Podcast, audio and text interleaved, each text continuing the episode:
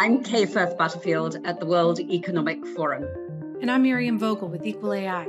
And this is In AI We Trust. Hello, and welcome back to In AI We Trust. Today, we are so pleased to be joined by Ross Andersen, staff writer at The Atlantic.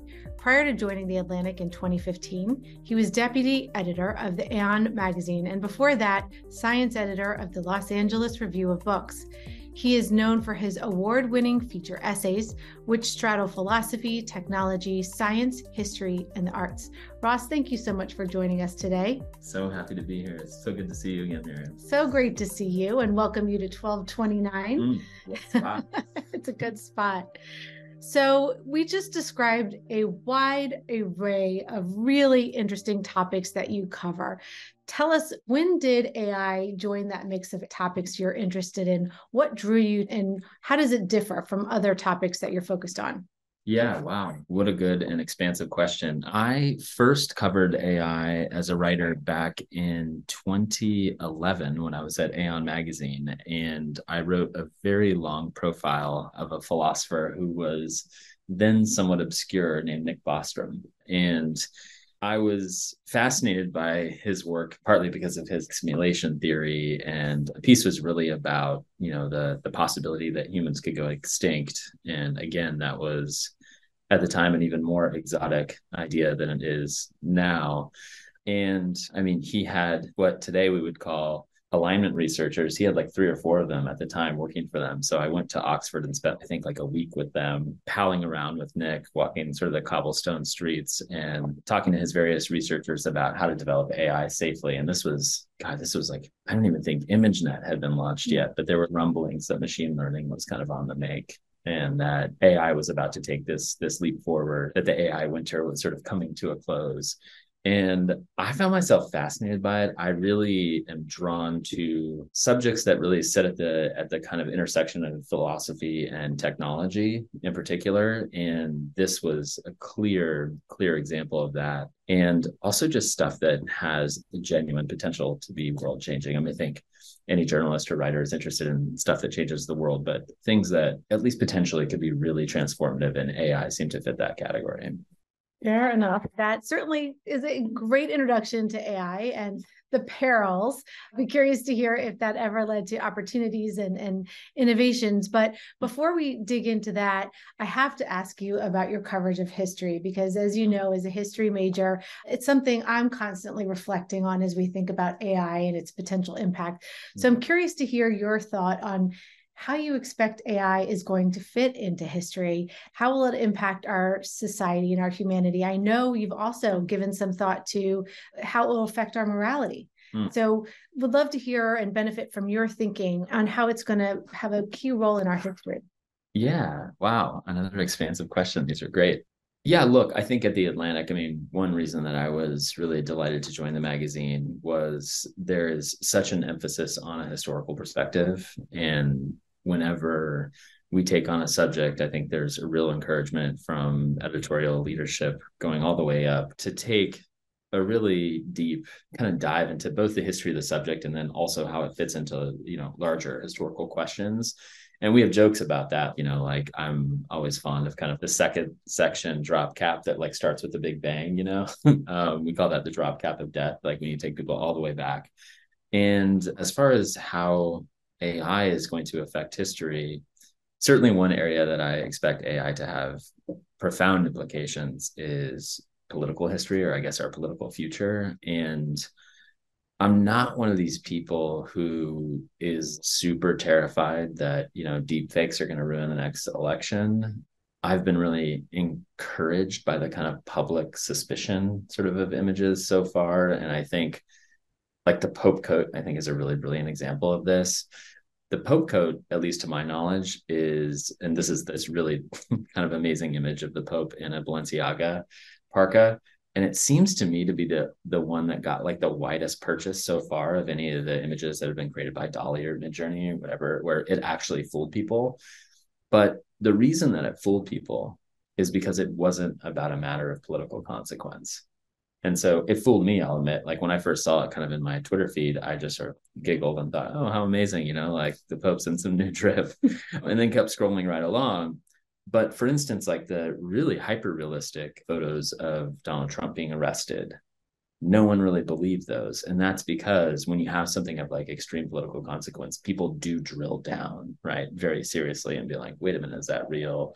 They look for kind of third party independence. Now are you going to fool some people with some of this stuff? Yes but i don't think personally that it's enough to you know throw an election or certainly our next election we'll see how good the technology gets however I am worried about how AI will affect political history in terms of inequality, in terms of rapid changes to the labor market. I know you've covered this on this excellent podcast previously, but it seems as these tools get more powerful, I'm using them every day.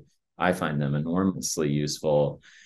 The thought occurs to me as a sort of, you know, I guess what uh, I group myself in with kind of the large mass of white collar knowledge workers, if that's a meaningful category. And I don't know, I think we're all asking ourselves, how much longer until this can do my job you know mm-hmm. and I, I don't i don't think it can do my job now mm-hmm. and i'm i'm grateful for that but it can certainly do dimensions of my mm-hmm. job and make dimensions of my job easier you know i remember being so struck during the social media revolution when instagram was bought by facebook mm-hmm. for something like $3 billion i forget the exact number and at the time they had like 12 employees and so i think as these ai tools become more powerful i think you start to see that trend it's going to go that way, right? Mm-hmm. Where you're going to have very few people with highly technical skills being able to create large amounts of money without much labor. Mm-hmm. And that, in the absence of a pretty radical change in our political economy, is going to lead to lots of people maybe not having enough money or employment, but also just a lack of meaning in their life. And, and we have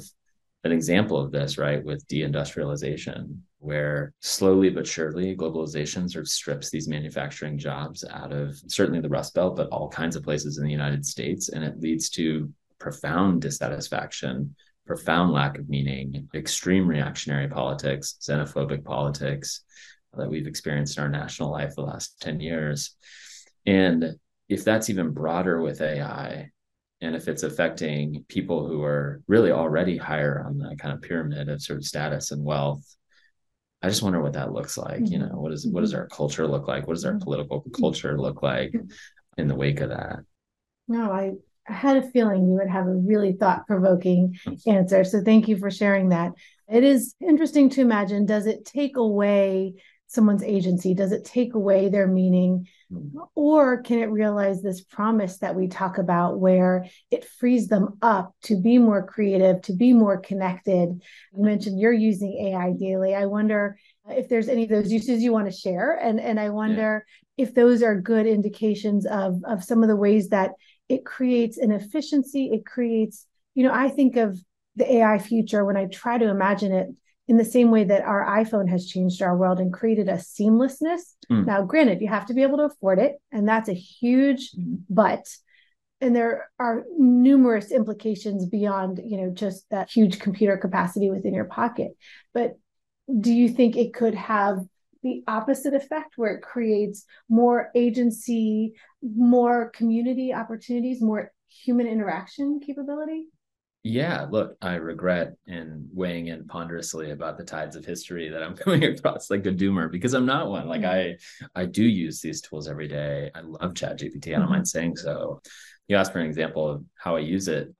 A lot of times as a research assistant, and mm-hmm. you have to be careful in how you do mm-hmm. that, right? Because of the hallucination problem. And so I tend to use it at the conceptual level.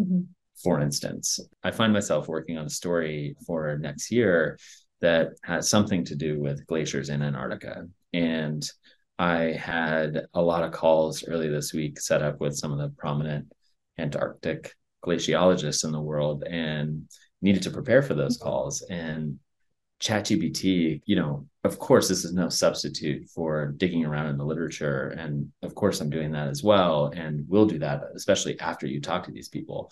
But just getting like anchored in the field. Mm-hmm having a dialogue with ChatGPT about just like, okay, first of all, give me like the bird's eye view of this field and the way that it does it in bullets, you know, and it's like, here's how the glaciers form, here's how long they've been there, here's this, here's that. And then you can kind of pin down on each one and ask it to expand on stuff you're curious about.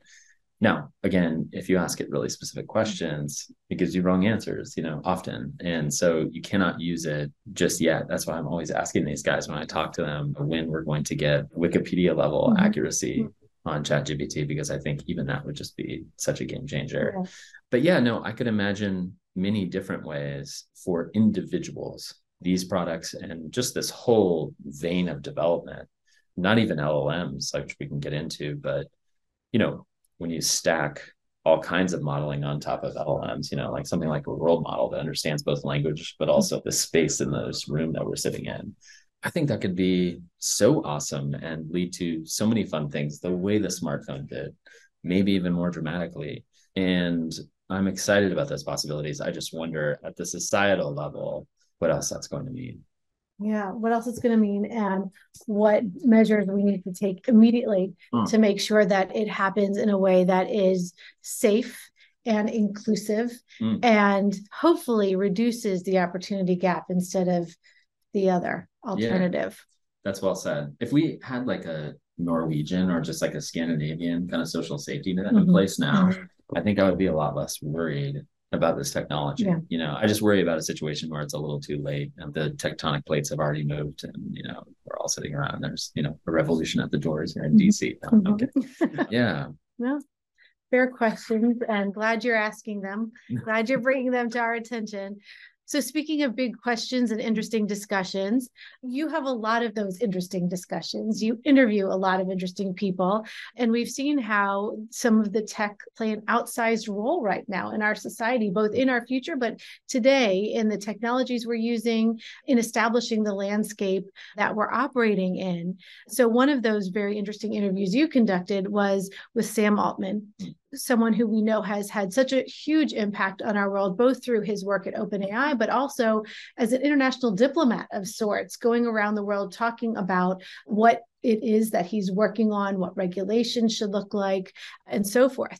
So I'd love to hear your thoughts on what is big tech's role currently in steering AI. And I'd also love to hear how that interview because I know it was an extended process. Yeah. How has that shaped your thinking about the place that we're in now? And in addition to the recent shakeup at OpenAI, and and I guess it's a reshake back to, in some ways, original status. So again, I know this is a big question, but given all the conversations you're having, and particularly with one of the current thought leaders, I'd love to hear how that shapes your perspective and what we can learn from it. Yeah. Well, look, I found myself tremendously charmed by Sam he's really smart and intelligent. And to my view earnest i joined him for part of his international tour i'm really part of the east asian swing which is really interesting experience. I mean in places like singapore and seoul he really was a rock star. You know it's funny there's been some survey data on this that the east asian countries are like much more techno optimist than the west is right now.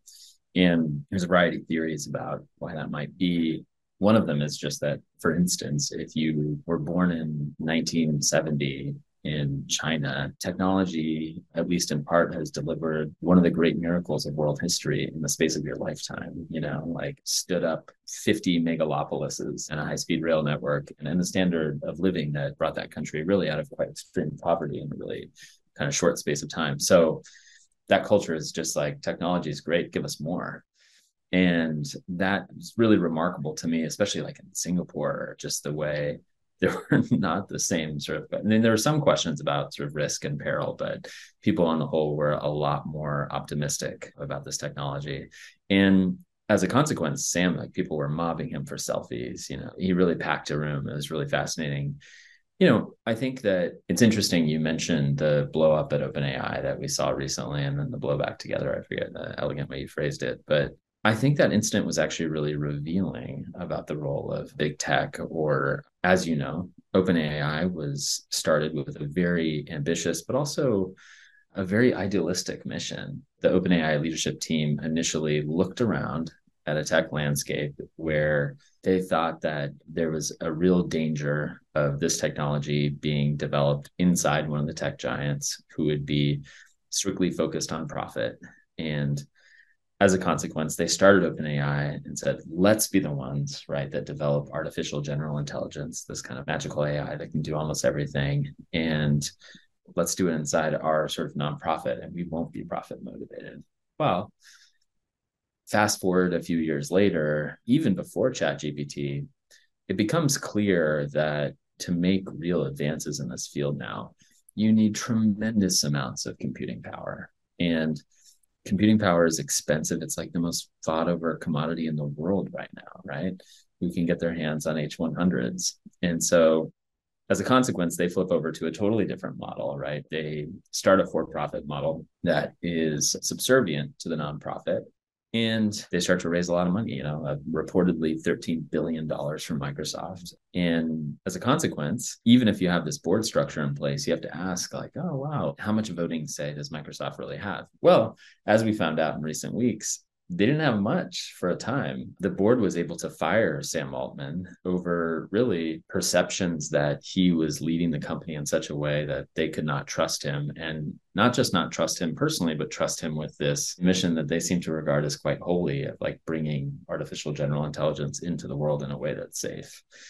The way that that gambit, firing Sam Altman for that supposed infraction, failed, which is something we should talk about I think is really illustrative of where we're headed with this. Yeah. Well, then, yes, let's talk about it. Yeah. I thought that was such a helpful description and really was taken by your article. So many points in there. One line in particular, when you said Altman, in contrast, was built for a knife fight in the techno capitalist mud. I mean, that is, first of all, such a fun sentence.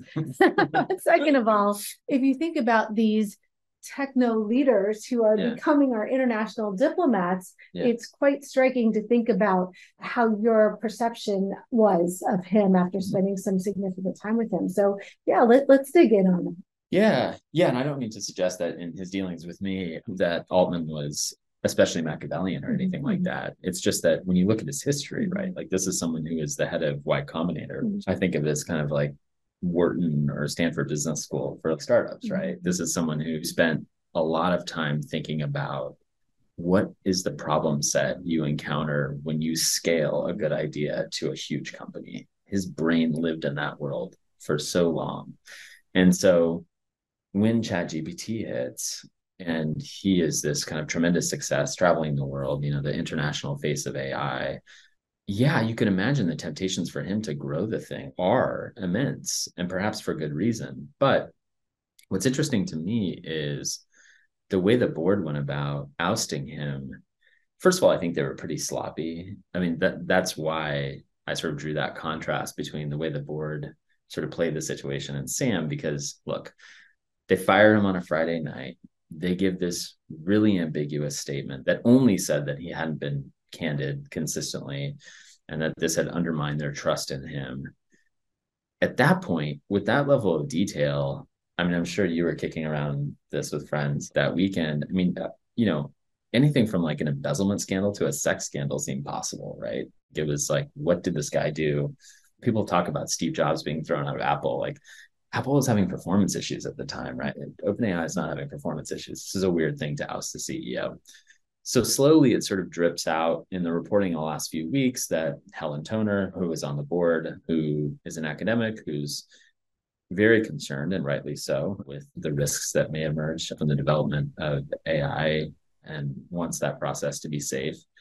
That she had published this paper that had been critical of the way that OpenAI was operating relative to its competitor Anthropic, which of course there's a lot of you know there's drama and subtext there because anthropic basically was a split offering with an ai so sam confronts her in a board meeting and is like hey what's going on you know it's weird that you're on our board and you're publishing bad things about us, which is an argument I'm sympathetic to. And apparently then started sort of moving to having one-on-one conversations with other board members about ousting her from the board. And in the process of doing so, and look, we live in Washington, we know how these processes played out. Whenever you're building consensus, sometimes you exaggerate the enthusiasm for your plan on behalf of other parties, you know, like, oh, well, you know, Miriam wants to do it, you know, I want to do it, let's go. But it turns out the reporting says that he was misrepresenting how enthusiastic some of the other board members were about ousting her and that they sort of compared notes at some point and this was tantamount to his insufficient candor which is why they tossed him. But again the way they went about it doing it in a news dump and then you got to think about who do you have to persuade to make that stick? You got to persuade microsoft right? They own 49% of the for-profit arm. They're writing your big checks. You've got to persuade the employee base and i think the general public perceptions are going to feed into both of those right? So maybe they're in the three spot. And they never put out a detailed statement. Altman and greg brockman right who is the president and the chairman of the board until he too was sort of ousted controlled the messaging all that weekend you know doing like heart emojis on twitter with all the employees. And finally on Monday morning, right, you have more than 700 of the 770 OpenAI employees have signed a petition saying that they want Sam back and won't work for anyone else. I just, I mean, it, the whole thing just seemed disastrously run to me. I think there's that saying, right, if you're going to come at the king, you can't miss. One of the interesting dimensions of it to me that I ended up writing about for our magazine was Ilya Sutskever, who mm-hmm. is the chief scientist at OpenAI. And, and really, I think the most brilliant technical mind of the mm-hmm. initial founders and someone who I actually came to admire quite a bit mm-hmm. when I spent time with him out there. And subsequently, I just thought he was sort of brilliant, you know, and really interesting to talk to and philosophical about what language models were doing and how something that is really just looking at the relationships between words could develop like a model of the entire world. I, I was found myself quite seduced by his arguments to that effect. But to me, he was the real linchpin because I don't think absent his support that Helen Toner would have been mm-hmm. able to kind of recruit enough of the board to go along with this. And Sam had told me and showed me evidence that it was him who originally recruited Ilya. So I, I know they had a reasonably close relationship previously. My colleagues Karen Hao and Charlie Warzel reported that Ilya had really taken a turn over the last few years, becoming increasingly worried about alignment scenarios and had even burned a misaligned AI in effigy at like a company retreat. So I, you know, he was on his own journey clearly but this is not napoleon mm-hmm. you know Ilya Sutskever. Mm-hmm. this is a pretty mild-mannered and interior scientist and so i think the idea of him outlasting altman in like a real bloody battle for control not a good prospect to begin with and then again the communication strategy the board pursued and then by monday morning Ilya himself was one of those uh, signatories to that letter. Like he reversed himself completely. And now it sounds like from what's trickled out, he finds himself sort of begging for his job, kind of, you know, it's, just, it's a sad situation overall, I think, for him. But I'm curious, the conversation that I'm most interested in is the Helen Toner mm-hmm. Ilya conversation. Mm-hmm. What did she say? I, I feel bad sort of positioning her as a ringleader that hasn't been fully established by the reporting, but to the extent that at least this flowed from this incident about her, if indeed it was her, what did she say to Ilya that really convinced him that this was a good idea? thinking about what was the final straw? What was the trigger? Yeah. Yeah, it's fascinating. Not to harp on this instance too much. I know we have so much to cover. But the other thing that was so fascinating to me is, you know, I've been doing this work for five years and you have your people you talk AI with, and you have people you talk about responsible AI with, and you talk about everything else in your life, parenting or, you know, history, world politics. And I can't find a bubble, and I couldn't that weekend that wasn't impacted by the story of the OpenAI governance blow up and, and continues to enthrall people. But it was striking to me that there was a weekend with so much happening mm. where that was, and you know, again, maybe that's my lens on the world but I found it coming up everywhere from the most unlikely sources. People were riveted, fascinated, and I think captured by the significance of what was happening. Whether or not we'll ever know what that linchpin was, seeing from you and your colleagues good reporting. So maybe we will find out. But I'm also struck by the public awareness of how significant this is. Mm, no, you're absolutely right. I mean, I'm sure your phone was melting, right? Like I know mine was, and it was also melting for my editor like hey we need you to write something about this right now so i was like oh no but no you're right beyond the sort of chat gpt moment right last late november and then trickling into early december where i think the whole world's kind of imagination was captured by this new technology, which OpenAI has now sort of built this mythology that to them it was what they called a low key research demo, right? But clearly, really captured the imagination of the world. I think people becoming more and more interested in the subject over time incrementally, but it hasn't crystallized into news moments. I mean, we think about this internally a lot, many times, but that one, that weekend, it was dominant. I mean, the curiosity over that was really intense. Yeah. Yeah. And global. Bet those were some interesting conversations. So you do so much interesting reporting. I want to make sure that we look at other areas that you've covered. One other example of a really interesting piece is your look at China. Mm. You wrote the article about the panopticon is already here, looking at some of the concerning practices regarding China's use of AI to exert control over its population, as well as its attempts to expand its reach and win in a quote AI arms race. So, would love to hear is your thinking from 2020 current? Should mm. we adjust what our thinking and our learnings from that article? Or do you think also the recent discussions between President Biden and President Xi are encouraging. How would you alter that article, if at all, to where we are now? Hmm, that's a good question. Yeah, I would say that one thing that I feel perhaps differently about is at the time, it was my feeling that, and not to scatter blame, but the feeling of a lot of the experts I talked to that China was maybe like six to 18 months behind the United States AI ecosystem in terms of its development. And I guess I would update on that now, especially since even internally to the US, Google appears to be at least a year behind OpenAI. And so it's my sense that the foundational models that are coming out of China are just not nearly as capable as the ones that OpenAI has, but that could change any moment. And, you know, one of the most interesting things about the OpenAI story to me is the leapfrogging of like a very small company over all these tech giants. I mean, there was some great reporting about Satya Nadella last December after ChatGPT came out, sort of raging around, being like, why do I even have a research department if Sam Altman's built this thing in his garage, basically?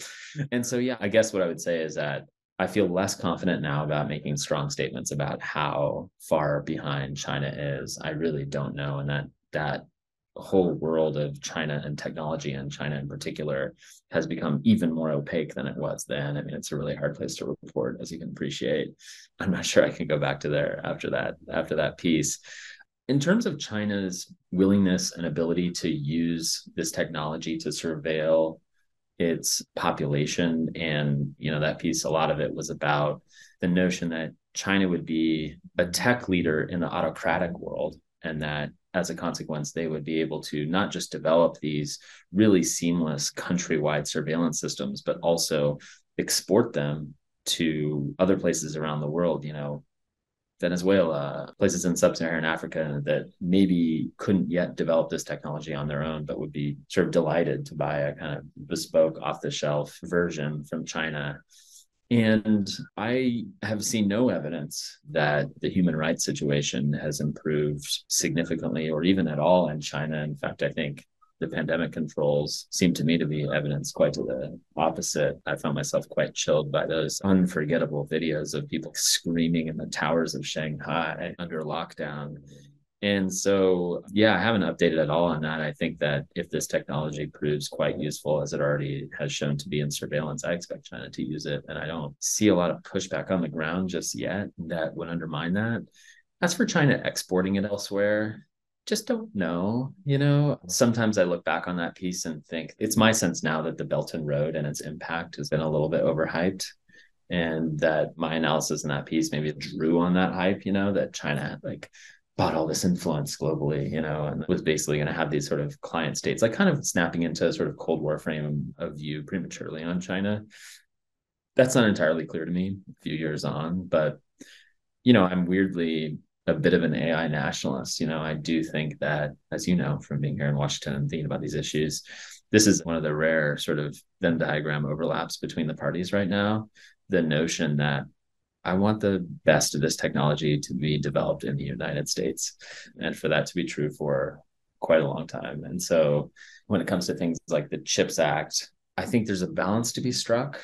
You know, a source was telling me that if you don't get the specifications just right, the way chip technology is moving, you can make it so that China can't buy, you know, chips for like smart thermostats and washers and dryers. And I don't want anything like that. I really don't want public opinion of the United States to be poisoned in China. You know, I, I want to return to the 2010 world. I love China. I think it's great. Love the Chinese people and love the idea of American civilization and Chinese civilization being quite close and shared global leadership. Like I'm into all that. And so I don't want to strip their ability to make high tech entirely. But given the way that they've treated our tech companies when they've gone there, I just think we do need to play hardball on the chips and that, you know, when it comes to the very best of the best. Yeah, you wrote another very interesting piece, several interesting pieces we want to cover, but in the interest of time, you wrote about foom scrolling. First of all, can you please tell our listeners about mm-hmm. what this is of which you speak and your perspective on how it should impact our view of AI hype currently? Foom scrolling, yes. Well, as you will be aware, I think during the first Trump election, so like 2015 ish, as it became increasingly plausible that he might be elected, I think this term doom scrolling emerged among a certain subset of the kind of too online liberal electorate, where the idea was that you sort of like stay up late at night. I do this, and you're on Twitter or X, doom scrolling, like looking at terrible headlines about climate change, AI risk, you know, the possibility that Donald Trump could be president, et cetera, et cetera. And this last year, there was this weird couple weeks where South Korea, this group of scientists had claimed that they had developed a room temperature semiconductor, which I will confess to you, I don't even understand the physics of it all that well. But the upshot is like, if you can do this, you can move energy around a lot easier. It'd be one of the key bricks on our way to like a techno utopia. And it was fascinating to see the fizz and people's enthusiasm on Twitter about this possibility and people following it almost like a really close sports game.